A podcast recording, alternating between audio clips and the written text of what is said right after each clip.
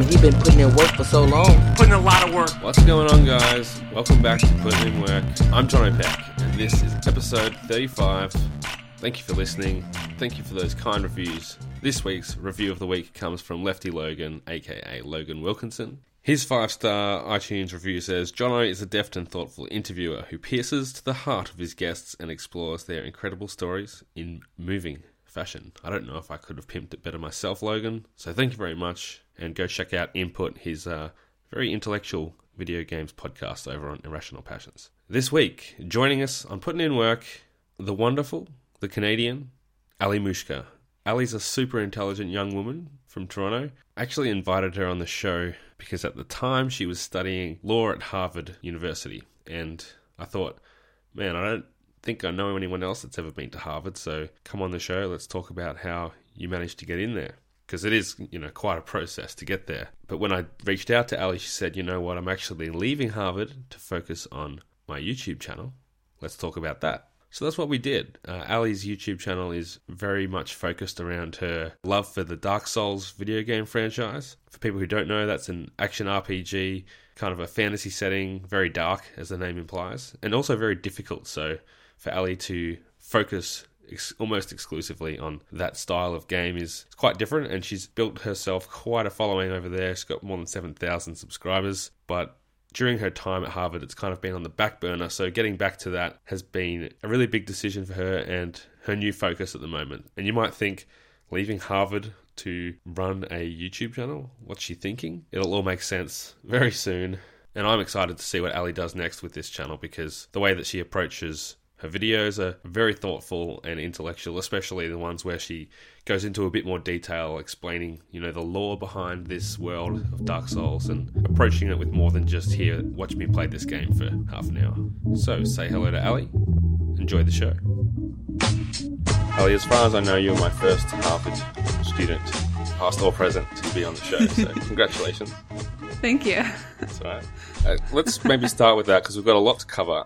Can you tell me about the path towards Harvard? Because it, even in Australia, it's this huge name, it's this huge institution, and kind of the archetype of, you know, a successful person is, I went to Harvard. So how did you get there, and what was it that got you in? Yeah, absolutely. Yeah, so something really interesting, something that I admired about Harvard is the brand. Like you mentioned, Harvard has one of the strongest brands in the world. It's up there with Coca-Cola. You go anywhere in the world and you mention Harvard and people know what it is. So kudos to them for doing that. A lot of stuff like having it in Legally Blonde. Other law schools kind of denied that, but Harvard's like, sure, yeah, let us be everywhere. And so good for them. Yeah. I went to Harvard Law School specifically. So the route to that at the time was, I guess in three parts. You required a LSAT score. LSAT is the law school admission test, which is basically an IQ test on your verbal reasoning. So it has nothing to do with the law. Some people sometimes ask me when they heard I did well on the LSAT, you know, ask me about the law. It really has nothing to do with the law. It's all logic games and arguments, and then reading comprehension. So you're required to write that. It's a 4-hour or so test that you write in a day in a strictly administered setting. And then I ended up tutoring that for a while after I did well. So that's part of it. The next part is that you needed a very good GPA. So you have to do very well throughout university or college to get into Harvard Law School, pretty much straight A's. So you had to be studying something else already? Yes. So in Canada and the United States, law school is a postgraduate program. So I know in the UK, it's just an undergraduate program, whereas it's postgraduate here. So you require a bachelor's in something, anything. It doesn't matter. You don't have to take required courses. You can take anything you want. So you have to have done well in fairly rigorous courses and courses that involve writing. They're looking for that as well. And then you have to write a personal statement.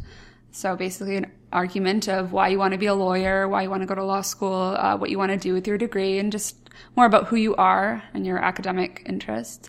And then letters of reference, pretty much two academic references. And then if you have some other exceptional thing about you, like you were in the military, you can get a letter of reference from there, but they're not really looking for work references. So It's a long process, and it's actually been fairly well gamified, law school admissions, because of the law school's obsession with numbers.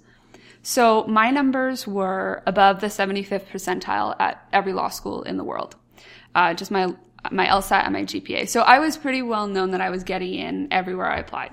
That's kind of a drawback because people like me who are have a fairly high IQ, fairly smart, but didn't really know if law school is the right path. I can still get in wherever I want just because law schools are very obsessed with numbers. So there is a way to kind of, it's been gamified, and there's a way, if you understand the system, which I did very well, came to understand what law school admissions was all about. So I found out what they were looking for, did that, had the talents to, I guess, do that, and then I got in. And what was it you were wanting to do after, if you had finished Harvard and moved on to career in being a lawyer, or? It would have been a lawyer.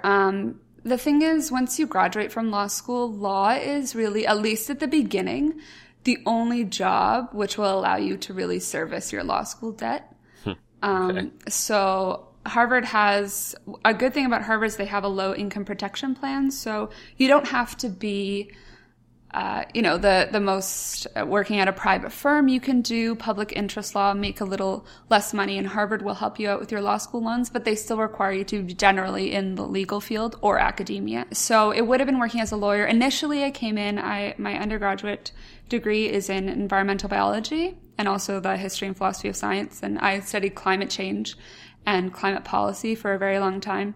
I initially came in wanting to be thinking of doing environmental law and working in politics and policy. And then as my interests sort of changed in gaming and tech, I thought, well, okay, I'll go to law school, but then I'll have somewhat the best of both worlds. I'll work in entertainment law or intellectual property law, go to San Francisco, go to work at a tech firm in the Bay Area, and be a lawyer. But yeah, really realistically, at least at the beginning, you have to work as a lawyer. So it would have been working as a lawyer for 5 to 10 years and then maybe transitioned out into, I don't know, something else. Okay. So in the experience, the short experience at this point that you've had with Harvard, what's it been like to study there, to hang out there, the other people, the other students and teachers that are there? Yeah. It truly is the most incredible place in the world to me, which is why it was so hard for me to leave. It was really heartbreaking, and I went through, a lot of thinking about it, and I'm generally happy now, but it is truly incredible. The professors there are really, just listening to them talk, it's like a level of brilliance that I have never experienced in my entire life. Just their ability to talk about legal issues to this insane knowledge of pop culture, all in like this amazingly eloquent way. It's truly incredible. The students, in the short time that I was there, I made, I think, friends that will be friends forever. They're just so amazing. There are people there who are also, that I wouldn't necessarily see myself getting along with, but everyone there is exceptionally bright and really well-rounded and great to talk to, and international as well, which is something else that I really liked about it. So I would sit at a dinner table and there would be someone from Australia and someone from India and someone from China, and I would be from Canada, and we would be sharing our experiences, and really incredible. And Harvard itself is like my favorite campus that I've ever been to. First of all, it's just beautiful. And you see incredible people. Like I saw Malia Obama. I saw JFK's grandson, who's actually in my class at Harvard. So, within a week of me there, I saw an Obama and a Kennedy. Harvard Square is amazing, so there's the main Harvard campus, and then there's this area called Harvard Square, which is full of pubs and restaurants and like has a great nightlife. I went to an art museum, like the Harvard Art Museum. We'd be walking around the quad and there would be like tons of events there. Even at night, there was like this choir singing one time. It's just truly, truly beautiful place. Ended up deciding that it was not worth going roughly $300,000 in debt for. We'll get to that, I'm sure. Let's talk a bit about YouTube. When did you first get into YouTube, even as a consumer? As a consumer, I guess probably in 2014. I would say I was probably watching YouTube about a year before I started my channel, which was in January 2015. And I started out, I think, mainly watching like gaming videos, Dark Souls videos. I think that's what really got me addicted to YouTube. And now I just watch YouTube all the time. Primarily Hearthstone videos now, and also vlogs. Vlogs and Hearthstone videos are my main thing. It's weird because now that I make Dark Souls videos, I don't like watching them as much, just because I think it's like a little bit oversaturated. And also I don't want to steal other people's ideas. So I don't want to like be talking about similar things that they are. So Hearthstone and vlogs. Okay. When did you come to the realization that you could have a successful YouTube channel just from Dark Souls content? I think pretty early on. Yeah. My channel has grown a lot more than most other channels in my peer group, and I think that's because of Dark Souls. Dark Souls is just this incredible niche and an incredible community, and especially when, I mean, there are creators who make their... like VaatiVidya, for example, probably the biggest Dark Souls YouTuber who makes lore videos, makes $5,000 a month off of Patreon. And so it's his full-time job. It's just creating Dark Souls videos. So it's really, Dark Souls is a very unique game. The community is just so passionate. And I made my biggest video, I made it 5 years later after Dark Souls 1 release, and it was about Dark Souls 1. And it's still incredibly successful. So I think pretty early on I had already known, because I started watching people who did make their living full-time off of Souls videos, like Vaati and Epic Name Bro. And then I became friends with a streamer called Dredd Cone. He's part of a stream family that makes their living again. They play other things, but primarily off Souls games. So I had already been acquainted with people who did that. So I'm like, hey, I can just do that too. And I wanted to as well.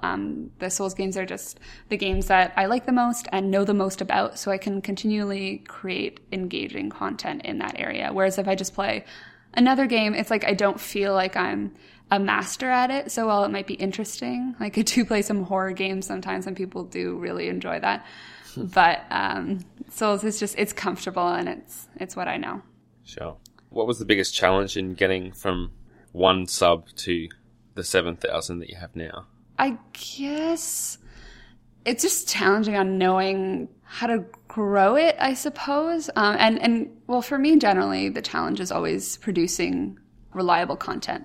I think it could be a lot farther now if I didn't continuously go on these 5-month hiatuses when things in my life interfere or I've kind of give up on my art. And it kind of sucks. So creating reliable content, like scheduled content, regular content, is probably the biggest challenge for me. The way that I did it, though, was I got my first bump by my friend Dredd Cone. He shouted out my channel on stream. And because I made connections with people over Twitter, he kind of knew what I was doing when I started. So in one day, I went from like 10 subs to about 200. And then it took me a while to get up to 1,000. And then I got my big video, which got me all the way up to 7,000. And so I have 90 videos on my channel, and like one of them is what I could consider like big time YouTuber successful. So it is kind of also, and it's funny because I wouldn't have made that video on my own. Sean Pitts actually was like, hey, Ali, make this video. And I made it in a weekend. And now it's been like my most successful video, which is kind of crazy. But now I'm like, oh, people really like my voice and really like when I do lore video. So I'm going to do more of that. So what was that video? Yeah, so it's a story of Dark Souls 1 and 2 explained. So it is my interpretation or dramatic retelling of what I think the story of Dark Souls is. The story of Dark Souls is very obscure and difficult to understand. And it's also, the game is difficult to play, so a lot of people don't make it all the way, but are still interested in the story. And even people who have played it all the way, there's so much information. The story is told primarily through item descriptions and things like that. So it's very difficult to get all of them. And also, people like me and Vaati, we're storytellers, so we take the information that other people have accumulated, in whether it be guides or like Reddit wiki, and then tell a creative story about it. So it's like my interpretation of the story of Dark Souls, And yeah, people really dug it, which is nice. And how many views is that on now? It's almost at 300,000. So it's about 279,000 right now, I think. Has that been progressively just adding, or was there a huge hit at the start? There was a huge hit. Yeah, there was a huge hit where I was like, oh my God, I couldn't believe it. It had spiked. So the way YouTube works is YouTube really likes audience retention. So I have a long video, about 16 minutes, and the audience retention was crazy.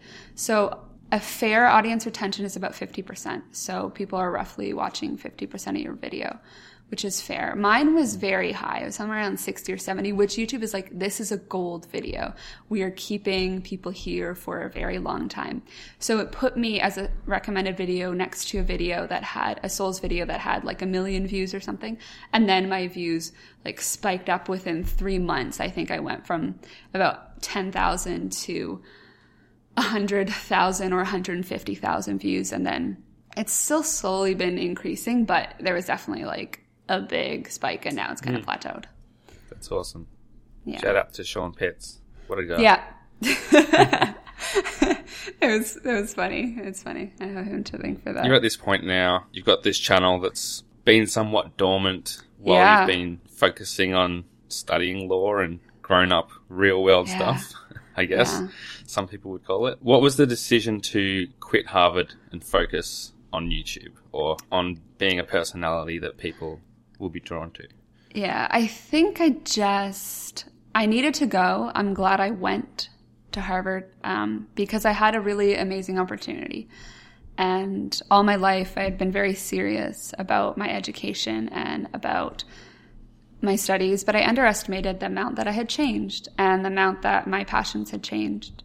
And so when I got there and was faced with the reality of the work that it would take to complete this degree and the money that it would cost and the sacrifices to my personal life and what I foresaw as sacrifices to my mental health potentially, and just doing a job that I didn't really want to do, I figured I'm going to have to work really, really hard at Harvard. So why don't I just leave and then work really, really hard at YouTube or making it in the gaming industry, which is what I truly love at the end of the day. So either way, it's going to be hard. I did walk away from, something that people traditionally consider successful and prestigious and which would have been a ticket to a great job. But I saw myself kind of being trapped in a corporate culture that I didn't really want. And then I just had this realization like, oh my God, life is too short to not do what you really want to do. So I was just like, after 2 days of class, I was hit with the realization, oh my God, I'm going to drop out. This is crazy. This is surreal, but I'm going to leave. So I started, talking to my parents and talking to my friends about it. And then it was like I went away to Nick and Shauna's of AV Youth for the weekend, and then talked about it more. And shout out to them for just being the best friends ever in that situation of housing me. And it's like definitely the biggest crisis in my life. But it's nice that like us creative types often like the reasons that the friendship we have in this community are so strong is because we all know what we're going through together, and we need that support. So it's really incredible. Yeah, and then just decided that, no, this is the right choice. It's terrifying. It's scary. I'm getting better at it now, but it's scary to not have a fallback, Harvard or law school or prestigious education was always my fallback. I'll be a Harvard Law School graduate. That's who I'll be. Now I have to make it on my own. It's very scary, but again, I figured I'd have to work hard either way, and I may as well choose what I actually want to do. Yeah. It's great, and it's a very bold thing to do, and redefining success in that way is a really interesting concept, I think, because to some people the certificate on the wall is the ultimate thing, but I guess to you, and you've got other degrees already, so it's not like it's Harvard or nothing.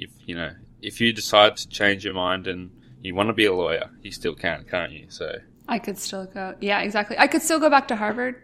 Technically, they're pretty lenient with people coming back. So you know, it could still happen. I don't think it will. I don't think that's the plan. And yeah, like you said, I have a great undergraduate degree. So another option for me in the industry is public relations. So I'm actually working on a public relations certificate right now. So I've actually enrolled, it's kind of like a distance education. I'm working on that right now. And I've been in contact with, again, great friends who I've just made by traveling and who currently do work in PR. So I think it would be a good blend of, I can work on my YouTube, but I also can, you know, have another option in a serious field, but that's more related to what I actually want to do in terms of games and just talking to people and having fun and that's it. Enjoying my life. There must have been people, whether they were family, friends, or students that you'd met at Harvard for that short time, but there must have been people who thought you were crazy to walk away so soon, were there? Yeah, no one told me that outright. Yeah. I think my parents, when I first told my parents, they were kind of like, oh, just stick it out till the end of the semester. And I was like, no, I know, and this is not going to get any better, and I don't want to spend more money because I would have... The debt must be a big factor. The debt is probably the number one factor. It's conceivable that if it was free, I would still be there, but I was terrified by the debt. Even leading up to it, I was really scared, but I kind of convinced myself that I rationalized it and that it would be okay. And other people told me, you know, oh, don't worry about it. You'll pay it off in 3 years or something, working with the work that you want to do in Silicon Valley. And I said, okay, but that's going to require working at a large firm, 80-hour weeks. And I mean, you can't, what if I get sick? Or, you know, what if I decide that this is not the kind of work I want to do? I am still trapped. That is still under my name. And yeah, there would really be no escape. So I was like, actually, no, I have to get out of here. But no one told me really that I was crazy. In fact, everyone kind of understood. I also had a lot of conversations with the administration as I was going through the process of leaving. And yeah, everyone is sympathetic. And I think it's because I can tell, I have this ability to tell people very convincingly, like, where I am in life, and they just believe my rationale, and then I'll change it very quickly, and they'll be like, what, wait, what? No, you were like so set on Harvard, and now you're like so set on not, and it all makes sense.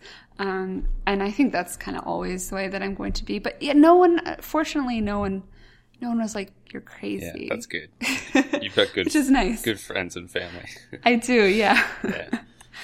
Was there a part of it where you had to get around your own fear that this was admitting like some kind of failure, that you started something you weren't prepared to finish? Yeah. What was that like? So I still have that. I mean, it was rough. It was definitely... 'Cause you uprooted your whole life for this. Exactly. It was losing my identity in a lot of ways. And now I'm rebuilding on who I am.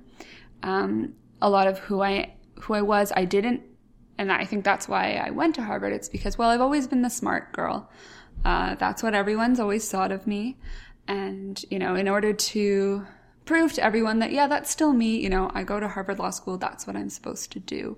So in order to, when I made the decision that I want to leave, it was like, oh my God, I have no idea who I am anymore. And that is a very, very scary thing. If you've ever been in that position, it's very, very scary. I was very, very, very stressed. I was, you know, crying a lot, freaking out. I had to call my parents like 3 times a day while I was still there and just be like, please talk to me because I'm like having a breakdown and I need someone to talk to. Wow. So it was not easy. Now I've just kind of gotten to a place where I don't care as much about what people think. It still is scary because I'm still like just starting. I haven't like become a success yet. I have all these like small little parts, but now I'm really going to have to prove to everyone that this was okay. You dropped out. So This could be, there are times where I think, oh my God, this is the end of you. Like, you're not going to make it. You're not going to make it YouTube and games. You're just going to like end up working at a McDonald's and people will be like, oh, remember like that Ali who's the top of our class in high school? She went to Harvard and had a breakdown and now she like works at McDonald's. Like theoretically could happen, but it hasn't yet. Yeah. I guess the best thing about that is just, not caring what other people think. And I think that when you found truly what you love, it's like, I don't care what anyone else thinks. It's just me and my thing, and that's all I need, and I'm going to somehow make it work, and I'm happy to do that. So I think at Harvard, staying at Harvard was more about, you know, trying to prove to people something. But this is, I'm okay having failed at that because... This is for you. Yeah. That's great. And I think it's kind of, in a way, it's kind of cool to be a Harvard Law School dropout. I'm in okay. You're in good company. Yeah. The author Henry James was. A bunch of musicians were. So I think it doesn't feel too bad, first of all, because I did do it so quickly. So it wasn't like I like went through classes and like started failing them. I think I could have done well. It just wasn't what I wanted to do. And also it is a very difficult thing to do to get there. So even getting that, you know, I think it would be pretty hard to make fun of me in my situation. It's like, haha, you got into Harvard Law and then decided not to go. It's like, okay, well, you try doing it. There you go. Yeah. Yeah. I hear you. I was just about to make fun of you, but now I can't. Right. So now that you don't have the distraction of Harvard in your life, what do you see yourself doing with the YouTube channel, and how far do you think you can take it? It's amazing. I'm coming up with a plan, generally, and I think a lot of that will involve Patreon and moving into Twitch streaming as well. I think it will be ever evolving, but a mixture between, for the first year at least or so, mixture between finishing and rounding out my Dark Souls lore. So the big project that I'm working on now is completing my Dark Souls 3 explained. So I have Dark Souls 1 and 2 explained, finished Dark Souls 3. I also have people continuously and still to this day watch my videos for a tutorial aspect as well. So I would like to do a series on Dark Souls for beginners as well as Bloodborne for beginners. Hopefully at some point they'll announce Bloodborne 2. Yeah. So that'll generate a lot of interest back into me doing stuff with Bloodborne 1, which would be great. That would help out your content a lot, I imagine. Yes, it would. It would. So, and continuing to vlog and then stream as well, and just looking for a bunch of different, because I'm going to have to be more creative and more entrepreneurial and, you know, work smarter than I ever have before to actually make this work.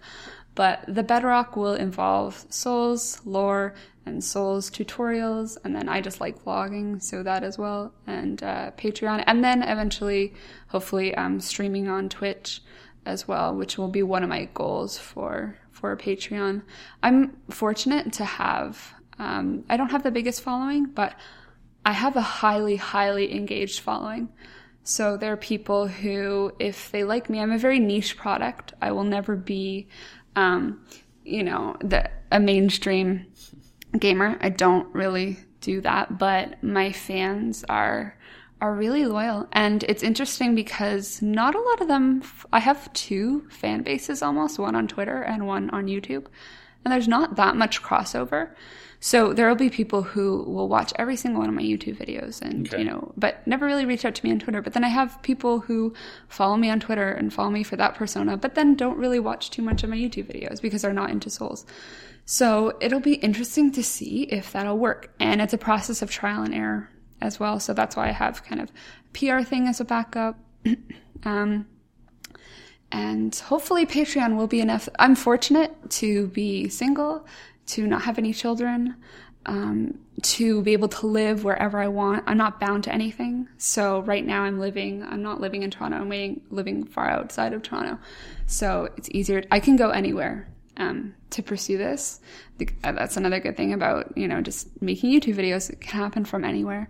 So I'm flexible in terms of my finances. I can live off a fairly small amount, at least at first, until I leverage that.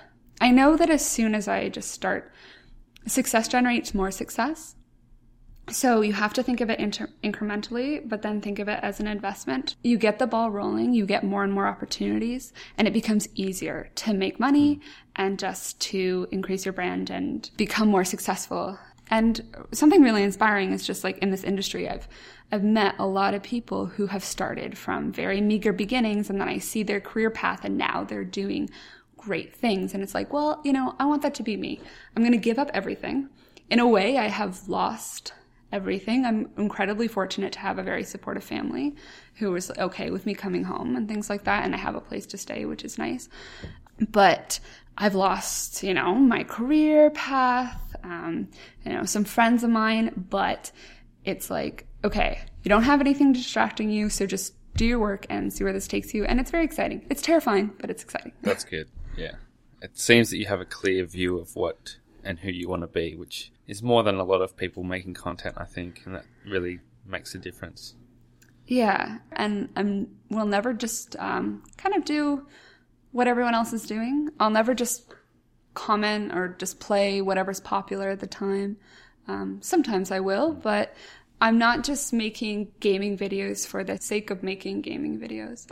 I have a very particular niche. I have very particular things that I like to do, especially when it comes to Dark Souls. I'm lucky in that way, and I think that it is incredibly helpful. And Dark Souls really changed my life, which is kind of weird and crazy, but it has. It's insane. Is there a video on that? No, there should be. Yeah, Dark Souls changed my life. I think that could be your next big one. Okay. See what Sean Pitts has to say about it. Right, yeah. Cool. There's so much advice that I could ask you about. Mm-hmm. Advice about getting into Harvard, advice about YouTubing, but I'm going to leave it up to you to answer however you see fit. What would be your advice to people out there hearing this? First and foremost, if you're thinking of going to law school, don't. May sound a little harsh, but try to do, unless you very, very, very specifically know exactly what you want to do and for some reason want to be a lawyer, I don't know why you would, but if you want to, then go. There is no creative way to get around. I thought that I could, you know, go there and still manage my online stuff and, well, this is just addicted to freedom, and then no. Try your best to do anything else is honestly and genuinely the advice that I would give to people. And, you know, if you want to talk to me about that, you can. Getting into Harvard Law School is fairly simple if you have the right LSAT score, if you have the good undergraduate degree. So if you want to go into law school, start taking easy majors or start taking something that you know you will excel at, because all that matters is your grades. Then start studying for the LSAT. Look up online resources on how to study. And I mean, I've taught people the LSAT. So also, if you want to write the LSAT, talk to me. I would suggest you don't, but if you really want to, it's fairly simple, but it is an easy path. And just know that you are being locked into something that is not necessarily worth it for everyone. So those are my views on that. In terms of YouTube is difficult. It's a very saturated space. But if you legitimately have like a real passion to create content and you have something to say, then just do it. There are really no excuses not to do it.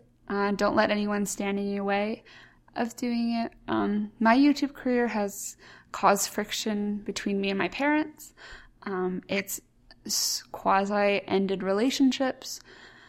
But it is, you know, something that I'm so passionate about, and I don't think that there's anything wrong with just doing what you love, as long as it's in moderation and done in a healthy way. So now as I relaunch my channel, I am trying to do it in a more practical way and just not let it all be time-consuming and then create sort of okay videos. You know, I have to be smart about it. And I think, you know, you still have to maintain a daily life. You still have to have a job or some way of making money. I'm going to hopefully try to make it exclusively from YouTube and gaming-related stuff, but that may not work out, and then also be practical and take some other kind of job. But just do it. Because, especially for me, what I tell people is, like, if you have this bug, it's probably not going to go away. I thought it would go away from me. I thought I would go to school and I would just forget about it. I would be so... And people kept telling me, oh, you're going to go to school. You're going to forget about your Twitter and you're going to forget about all your gaming friends and you're going to whatever, YouTube. Like, you're going to Harvard. You're just going to forget about everything. But I didn't. And so it's, yeah, I feel like it's unlikely that you will too. So if you, you know, if you have this bug, it's probably not going to go away and you may as well go for it because life is too short to not do things that you truly love. Absolutely. So, Ali, if you could do anything and know you wouldn't fail, what would you do? Be a YouTuber. Yeah. You're doing it. That's like... Yeah, I've talked about this before too. It's funny because people are gonna, there're gonna be some people who for sure, who know me, who are gonna roll their eyes at this again. Generally people don't know. I mean, you know, and my close friends know that I left Harvard, but kind of saving that announcement for the wider internet until I was in a good enough place, and I am now, which is good. But people are gonna roll their eyes. They'll be like, "Ali, you've done this. You've done this before. You said you're going all in on this YouTube and gaming stuff, and then like you've started dating someone, or like you've gone into Harvard Law School, and then you just drop it all, and like now you're back, like Ali, oh my god!" But this is really great because now I don't have anything else, and now this is my only. You know, I've gotten rid of all the Plan Bs, and sometimes that is necessary in order to. Like, I have no crutches anymore. So I'm just doing, you know, what I want to do, which is exciting. Yeah. That's cool. I played about 20 hours of Dark Souls and got some curse that meant I had to backtrack to the other end of the map. Oh, so yeah, I was like, yeah. I'm done. That was fun. I understand what the hype is, but I'm never going to play it again. So I might have to watch some of your videos to get into whatever comes next from those guys. Yeah. But I wish you the very best, and thank you very much for talking. Thank you so much for having me. It was cool to meet you in San Francisco, but we unfortunately didn't get a great chance to talk like this. So this was really lovely. Yes, thank you so much. Thank you for listening. That was Ali Mushka. You can find her on Twitter at ThatLittleFly. Her channel is youtube.com/Ali Mushka. Hit that subscribe button for her. You can find me on Twitter at Jono himself. Until next week, keep putting in work.